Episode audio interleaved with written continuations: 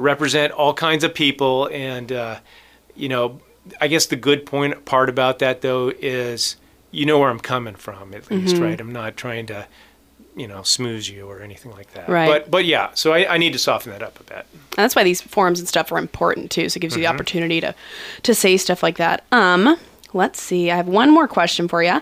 What do you plan to accomplish in your first 30 to 90 days? Like short term goals? Do you have anything? Uh, so if if I'm reelected, um, we're gonna we're gonna get the new assembly up to speed on all of the major issues, and there's a lot of them. So one of the things I brought today was was a book, and this this book we actually approved on Wednesday at the executive lobbying committee. So it's the Community of Ketchikan policy issue request for state administrative or legislative action. And basically, it's all of our capital projects, it's all of our uh, policy issues, and you can see this thing. This thing is long. It's like 88 pages of projects. So we have to get the assembly up to speed on this because there's going to be new people and they're not going to have any clue, for example, that we're requesting money for Nicholas View Service Road construction. And so we're going to have to say, this is why we're doing it, and this is what it does. It gets us access to 158 acres. It'll bring 88 building lots online. So that's that's the kind of stuff that we have to get them up to speed on a very short order. I mean, that's really the benefit of experience is that staff doesn't have to keep t- teaching people this stuff over and over again. But we'll we'll we'll get with them. We'll get them up to speed on these things, and then those issues become our advocacy items. So then we take this book, we give it to our legislators in Juneau, we take it with us or elements of it when we go to other places. And we say, this is what we want you to do for us. And every year they go through that book and they'll pick a couple things out, and we'll get you know, for example, money for the airport, or we'll get money for roads, or we'll get Saxman wants money for a fire truck, or the city wants money for you know replacing water mains, things like that. So we're the three the three governments um, work together on Wednesday. We approved that project book and those policy issues, and that's what we're going to run with next Is year. um, this book or information available to the public anywhere? You can. You can go into the borough offices and they can show you where you can get a copy. If they have a copy, they'll just give it to you. That's awesome. That's Um, super cool. It's a big it's a big book, but it'll it'll really let you know how much we're working on at any one time. Now we prioritize the top 3 projects, but we send them all of the projects for funding.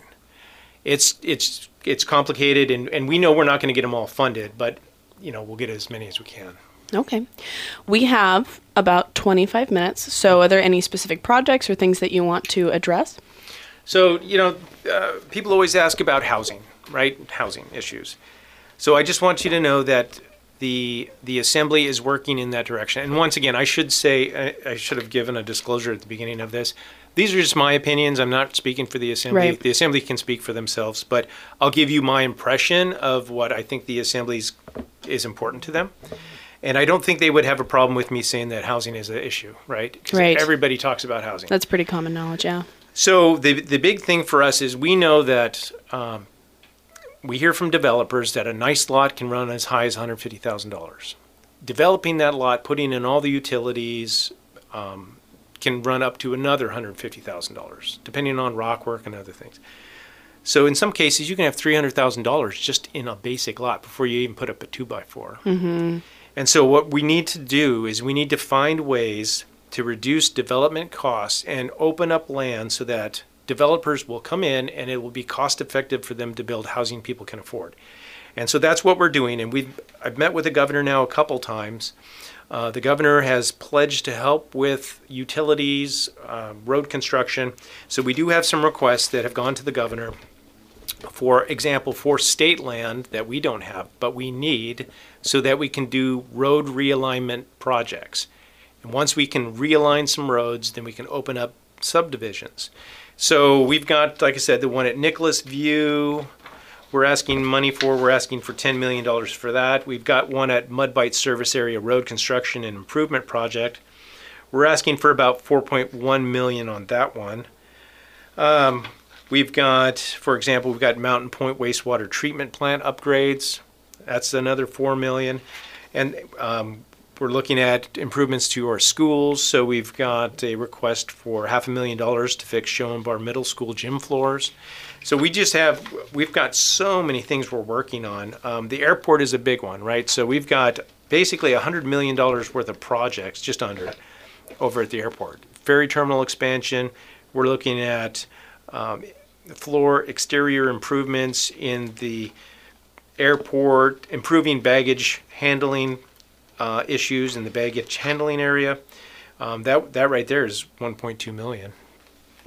And then we also look at issues that are important to the city and Saxman because our job as the borough is to help them succeed as well. So we've got, for example, uh, one of the things Saxman really wants to do is they want uh, totem harbor planning. And I'll show you this picture. I mean, look at that beautiful port they want to put out there. In Right, Saxman, uh, right across. Yeah, over kind of in the seaport area. Okay. So just to plan all that out, that's six point two million dollars, right? And that's for um, environmental permitting, surveying, design and contract, and that's kind of like their first step in that project. So we've got stuff going on all the time. It sounds like a lot of stuff, yeah. busy, right? We're going to take advantage of every last federal dollar that we can get because we know there's a lot of COVID money going out there. There's a lot of infrastructure money. There are um, a couple, um, I, I'm not sure what to call them, um, housing developments happening. I went to one of the Grow Ketchikan meetings. It sounded like there were like two or three going on. Um, which which should help a little bit. I'm not incredibly informed. I went to like one meeting, but um, I wanted to piggyback off of something you said for COVID. And again, forgive me if this is more of a city issue, um, but I know as somebody who has to go around and talk to a lot of business owners and things that nobody can get um, people working right now. Right. It's kind of a vague question, but do you have ideas to get people back into the workforce? Because it's it's very interesting. You would think that people would be coming back already because a lot of the funding for you know at least personal people getting checks and stuff has stopped. So um, everyone's kind of at a loss.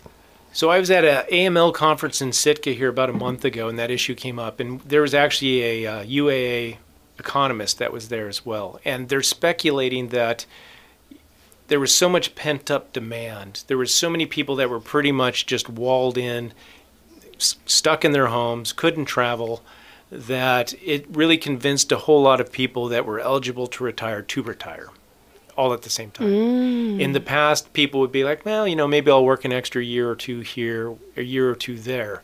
And the, the retirements were more orderly and transitioned. But what we're really seeing, or what they're saying they're seeing out of COVID, one of the things, is that it just really convinced a whole lot of people that life is short. I need to go live my life right now. So you get this mass exodus of people kind of at the top of their profession. And as they leave, you get all these people that are moving into their places, and it's leaving a lot of the entry level jobs open. And so, what we need to do is we need to get the young people in there to fill some of those entry level jobs.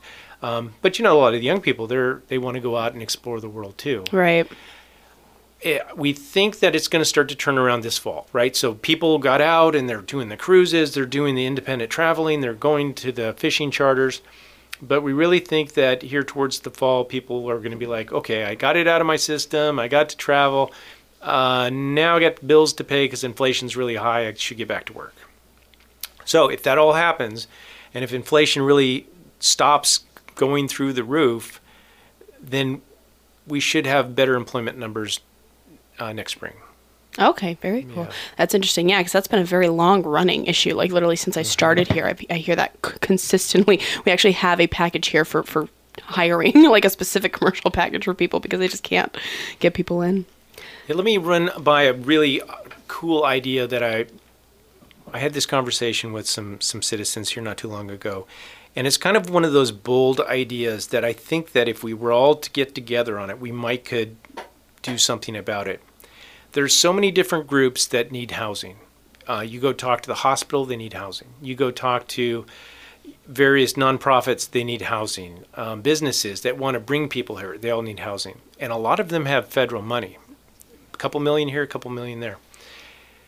And we know that we need places that people can afford. So one of the ideas that's starting to come up is let's have a big, um, let's do something big like a big Tongass Towers, right?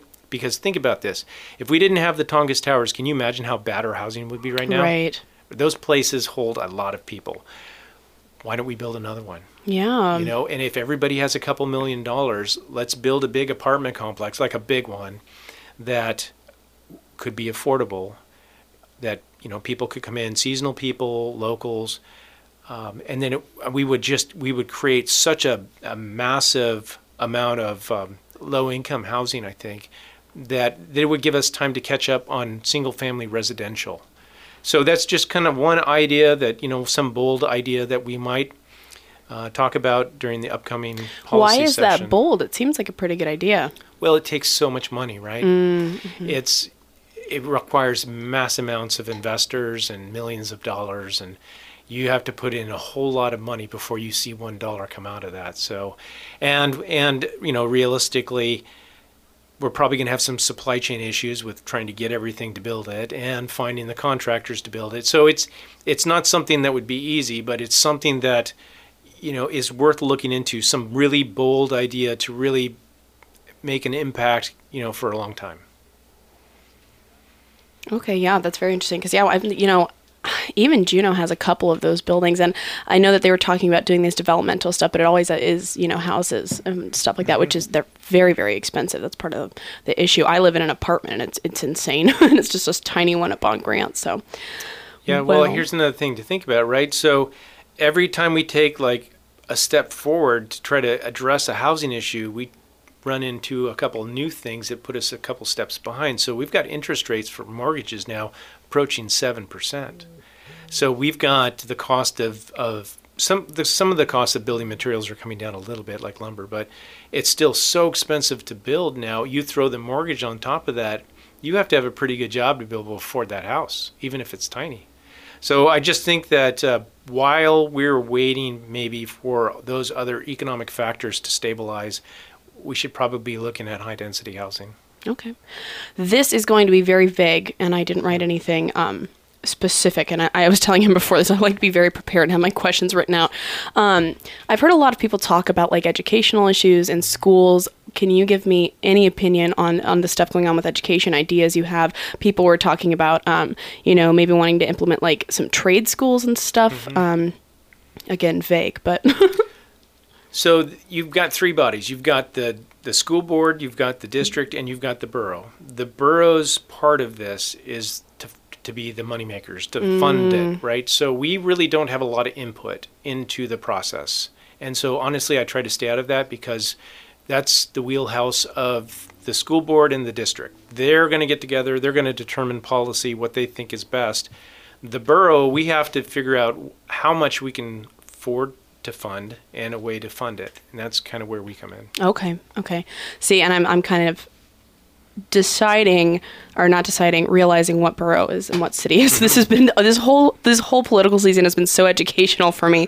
Once again, 907-247-2000 if you would like to call in for Rodney Dial. Um this I know this is not something you want to touch specifically on, but I think that you should have the chance to say it um, on air again for everybody. Um, you were asked about Prop 2 when we were doing our forum and you had a pretty good answer as to why you don't really want to get involved in that. Do you want to go ahead and Yeah, say absolutely. it again? First thing I need to make sure that everybody knows is there once again the difference between the borough and the city. So the the whole event that went on at the library that was a city issue. Yes. We had no input at all at the borough. Which I, think was- it's very confused because I've heard lots of misinformed um, opinions on it. And so Oh that yeah, was very people have been enlightening to me. like, "You had a part in that." I was like, "I literally had no part in that. I wasn't even asked my opinion on that." Uh, but but anyway, uh, um, because this is a citizens initiative, and because I'm currently an elected person, uh, especially because I'm mayor, it's not appropriate for me to comment on it. Right? Uh, there's a time for me to comment, and that time is before things become an initiative when it's an initiative, you have to understand that's the final redress for the public when they feel that their government's not listening to them. So now, if they're saying, okay, you're not listening, we're doing this initiative, and I was to say, no, I'm going to try to convince you one way or the other, it's just inappropriate for me to do that. Now, that being said, if this were to pass, the Assembly does have other options regarding funding. So, my opinion is that regardless of what happens at the ballot box, the library will not see a cut in funding. So, I know that everybody is very passionate about this, and, and there's um, you know, strong beliefs on both sides. I will say that, you know, as mayor, I've always supported full funding of the library. You can check the records, that's true. And as far as both sides, I've told both sides, I'm not going to get involved in this. I, I want the government to not be involved in these things. I want us to, seriously, we, we have to focus on some pretty big issues, and the government just does not need to be involved in this. So, uh, anyway, if it does pass, I would say to the people, it's so far in the future before you would even see a funding cut that the assembly has plenty of time to look at other options. Okay, that's good to know too. And then it was interesting. I just found that out recently as well. I've been this has been a, an incredibly hot button issue, um, and I don't want to use the term blown out of proportion, but just just highly you know um, advertised. I'll put it that way. Um, that being said, I didn't know, and I think a lot of people don't know that um, city residents actually can't vote on Prop Two. Is that correct? That's correct because the city funds it primarily, I believe, through their sales tax. The the borough did an area-wide vote to do a property tax. So if you think about it, the people that are in the borough, they're actually paying property taxes in support of the library, and then when they go to town and actually buy groceries or something, they're also indirectly supporting the library. So the practical application, if this initiative were to pass, the practical result would be that the borough just wouldn't collect property taxes for the library anymore that being said, the assembly could have other options to replace that funding. Okay. So. so. no matter what your opinion is, if you are a borough citizen, go out and vote because unfortunately the, the city citizens cannot on Prop 2. And I know that it's, you know, a big hot button issue right now. Um, I think that it is uh, probably a good idea to revisit the um, the miscommunication there or not miscommunication, I guess mis mm-hmm representation there was about vetoing the LGBT mm-hmm. stuff because when I was listening to your interview with Joe Williams, I found out a lot that I didn't previously know. Sure. Um, so if because uh, I know that there was a big misconception that it was it was just kind of um, pointed, you know, um, and the way that you described it, I'll just let you describe it because I'm not going to do it properly. yeah. So that's from my perspective, that's one of those issues where if you vote yes or you vote no, it's political, right? Mm-hmm. There were people that were complaining about it to me before I ever got involved in it because they saw that it was coming up on the agenda. From my standpoint, it was really kind of simple, right? And I actually brought a copy of that uh, grant with me today just because this issue does come up. And so you need to understand that when I look at these things as mayor, I look at it more from a funding uh, standpoint uh, than anything and like I said earlier in this interview, we have a known deficit of $600,000 in the local education fund. So we have to find money for that. What I anticipate that the assembly is going to do is they're going to transfer about $1.2 million out of the general fund into the local education fund. The general fund is what pays for grants. The moment you transfer money out of the general fund, you create a deficit in the general fund. So it's really easy to say we don't have money for certain things. Now, when this grant came across my desk, and like I said, I've got it right here, here it is, so you can see it. This grant said that the borough money would be used for uh, website maintenance, a small amount, uh, $2,688 for food, and $195 for event supplies. And if you go through the grant, it tells you that basically they want to use that to, to throw three events over the course of the year. Now, the grant committee actually awarded them a reduced amount of that, but from my standpoint, there was two main issues. One, we don't have the money for that. We just didn't have the money. Um, we had we could have spent an extra hundred thousand dollars on other grants to take care of homeless people, the disabled, people with substance abuse issues. We didn't have enough money, and other other groups had their grants cut too, right? Like Salvation Army got a, a cut to their grant. Um, and and not only that, if we were going to spend that money, we could have, for example, bought a couple months worth of meals for seniors and low income people, or we could have done all these different things. And in all of those other groups, there are subset groups of LGBT members, right? So it's not like we if we gave that money instead to feed low income people, we're also going to be feeding low income LGBT members, right? right? So it, for me, as a as a bean counter, realizing that we have a deficit, one, uh, we don't have enough money for grants, two, and this is a divisive issue, right? It, like I said, whether I say yes or no, it's going to divide mm-hmm. people. And so yeah, I was I was uh, I was the heavy on it, and I said no um, and I'll be the first to admit that it had nothing to do with if I agree with the um, Pride Alliance or not. I mean, this was not about does the Pride Alliance get to exist, and it was not about do they um, have a benefit to the community. That was not the question. They had existed before without a borough grant, and they would continue to exist without a borough grant. That that being said, um, you know we have checks and balances in our system, and the assembly acts as a check and balance to the mayor, and the mayor acts as a uh, check and balance to the assembly. The assembly overrode that veto, and they got their grant. So it's um it's good information to hear and to have. Uh, a lot I feel like a lot of people not I was going to say my age, but honestly everybody reads a, a headline or a Facebook post or whatever without all the details and it's hard to make a an opinion based off of that. So I that was very enlightening to me when you when you talked about this with um Joe Williams. Yeah, there. I mean, these are things that are important to people, and I and I totally get it. Um, and and if you say no, the people will take it personally, whether it is or not. And and all I can tell them is it's not personal. Um, you know, some of these groups we have to fundraise, and and listen, uh, if if I am reelected, you'll see that I'll equally apply that, right? Because and, and I'll let you in on something. I had a conversation with some citizens here. It's been three, four weeks ago now, and anytime you you have citizens on one side that feel that they're being pushed, they'll push back, right? So I'm respectfully telling everybody, I, I was given notice that this group's going to put in grant applications for the next grant cycle.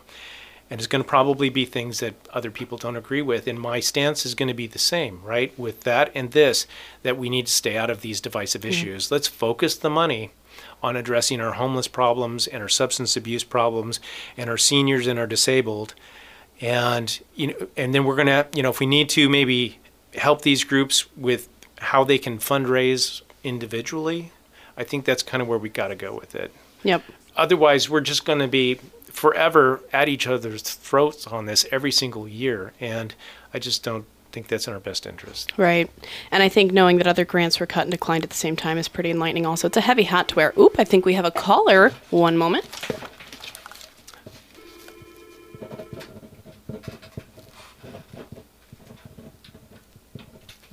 Hello. You're on First City Forum with Brittany Rickard and Rodney Dial. Hey, uh, just a question. Is it possible for him to come up with the price tag, but we pay the city and the borough for the homeless problem, drug problems, you know, all the facilities are affiliated to help these people out, what the price tag costs us? It's got to be in the millions, I would think.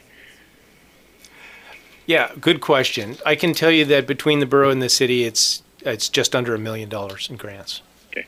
Per- and grants, then if you're looking at the salaries for all these uh, organizations, whether community connections helping these people out or the homeless shelter, their financial charges, you know, like six hundred thousand or whatever. But I'm just kind of curious. It's got to be a couple of million bucks every year for everybody involved to assist and shell out the money. Sounds like. Well, Correct. Yeah, absolutely. So if you were to include all the di- different grants, it would definitely be in the millions. A lot of these nonprofits get all kinds of state and federal grants. So if you were to add that up, but I can just tell you the local cost to the local taxpayer. Um, I think we're spending about four hundred thousand on the borough, and I think the city's a little bit more. So I think it's just under a million dollars total. Okay, before we run out of time, we were talking about a housing complex. Maybe could have been built. Maybe. Uh, what if all the could the city and the borough actually build it themselves and collect the rent from the federal government, where we would pay the rent, so that we could pay part of the portion cost that way, collect the rent ourselves instead of somebody else doing it, since we're building it for the homeless and all that. Uh, well, un- unfortunately, the borough really doesn't have that power. Our powers have to be given to us by the people, and I well, think the we city, would. you know, like my ideal would be like we own an apartment complex if we built one, or you know, if we built it for these people, like Tongass Towers and Marine View. Well, they're collecting money for rent for those condos and stuff. Could the city or the borough negotiate with KIC, Tlingit and Haida, the feds, everybody, build a complex and say, well, we'll take the money in from the government that pays the rent subsidies for these people ourselves instead of the private sector. Could that ever be done to get it going? You know, instead of just talking about it all the time. Yeah, un- unfortunately, on a borough level, I, our our staff and I and I believe I've heard him say this before. Because like the homeless the- people, they're not just from the city; they're from the borough side too. We all live together on this rock, you know. So when we're just, you know, Yeah, no, no, I no, I hear you, but but we just don't have the ability to actually be like landlords, and and I we, I we don't have the powers. I think we would have to go to the voters and basically have the voters give us that authority to do that. Um, maybe you guys could think something like that because you know, like uh, it's never going to get done. We're all going to have this problem till we build low-income housing enough for our own people before we get more people from down south coming up and sapping off the money, you know, instead of supporting our own people first. You know, that's how I kind of look at it. Yeah, no, no, I hear you. I can tell you one thing that we actually looked into, and I was um, I was actually looking into this in Sitka here about a month ago.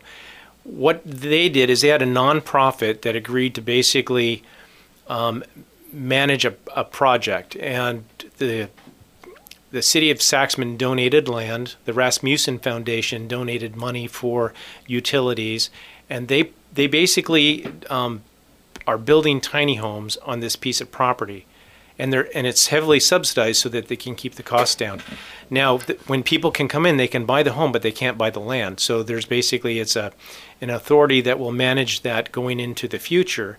And when that person actually sells that property, they can't realize all the gain on it. They're limited to how much gain they can um, get on that piece of property. And, and the idea behind that is it will always keep that um, that home affordable, right? It won't allow it to to run away in cost on versus inflation. So we we are looking into those other things. I just I can tell you though that the, the borough really doesn't have the authority to be like a landlord and and manage its own buildings. What we would want to do is actually provide incentives and work with nonprofits and other organizations that could do that for us. And then we're we're the supporting role at that point. Okay, uh, one last thing: is it possible, like New York City? I think they had rent control. Could Ketchikan or you know, could we actually do that? You know, control the rent, like put a freeze. You can't raise the rent beyond this factor whatever you know price tag. That's a that good question. I. I can tell you the, the political reality of doing that would probably be a no. I think a lot of people would be really upset with us if we tried you, to tell you them. wouldn't get elected yet, but at least you're willing to bat at the plate right now and say, okay, we're going to put a freeze on rent for people that can't afford two thousand a month. Knock it down to twelve hundred. That's the highest landlords could go. Sure, it's going to piss off everybody, but the greed seem to get richer and Main Street stays poor and all that crap. You see it, but we're not doing anything. You know, like. Uh, like if your kids moved out of your house or whatever, I don't know if they do or don't, just apples and oranges. Could they afford a thousand, two thousand a month rent? No. Right. Yeah. No, I hear you, and that's that's kind of why I talked a little bit about that housing project that we're working Yeah, on that will uh-huh. open up about 180 lots, because Yeah. the plus side of that as well is that it keeps our trades busy for years, right? So we'll get the carpenters and and all of those folks, the plumbers, electricians, we'll Yeah. just keep them busy for years. And yeah, so and, uh, yeah, I know there's going to be people like not in my backyard people where they want something built by their housing complex that they built where it's fancy or whatever. But you've seen that where a lot of things just can't be built because oh, we don't want that where we live. You know, it's true. I know that is. Yeah, These are all super, super great questions. Um, they are. I know, would- have to be addressed. You I- know, if not, we'll forever have this problem. You know, and it's been going on for 30 years easily. You know, so far. completely agree. I'm, I'm, I hate to cut it short. Yeah, um, we have a minute. Yeah. for him to kick around, and for the other people that could have been listening, and Yeah. whatever. When he's elected again, you know, he gets to say, "Hey, we need to do something finally." You know, Right. Yeah. Thank you so much for Thank calling you. in. Yeah. Bye bye. We have about a minute if you'd like to make come some kind of a closing statement. Yeah, those are great questions. I would love to talk about that all day. Maybe you can have me on in the future. and we'll Yeah. talk about it, whether or not I get reelected. Um, right. So, like I said, the next year is going to be really difficult. We've got some big expenses. I, I, my argument to you is that I've got six years of experience, so I'm already up to speed on these issues. I don't have to be trained on them. Um, I have the, I have a full time ability to um, pursue these issues and try to bring money into the town you know, I don't do it in place of the manager. I do it in support of the manager and in support of the assembly. I'm on a couple national boards. One's the Rural Action Caucus, the other is the Public Land Steering Committee. And those really have a lot of say on whether or not we're going to be able to bring in money for secure rural schools or PILT money. And so I would ask, let me continue to help you by maximizing our ability to bring that money in because if, if we can't bring that money in, it all has to be generated locally and it's going to be really expensive for people. So I just want to say to the people out there, you know me, um, I've shown you what I can do. We've had stable tax rates for many years. I need your vote. Please help me. And I would say we need to turn up the dial. and that's pun intended. So, you know, I would really appreciate your vote. Thank you so I much. love that. Turn up the dial. Thank you so much for tuning into First City Forum on KTKN. This has been Brittany Rickard and Rodney Dial.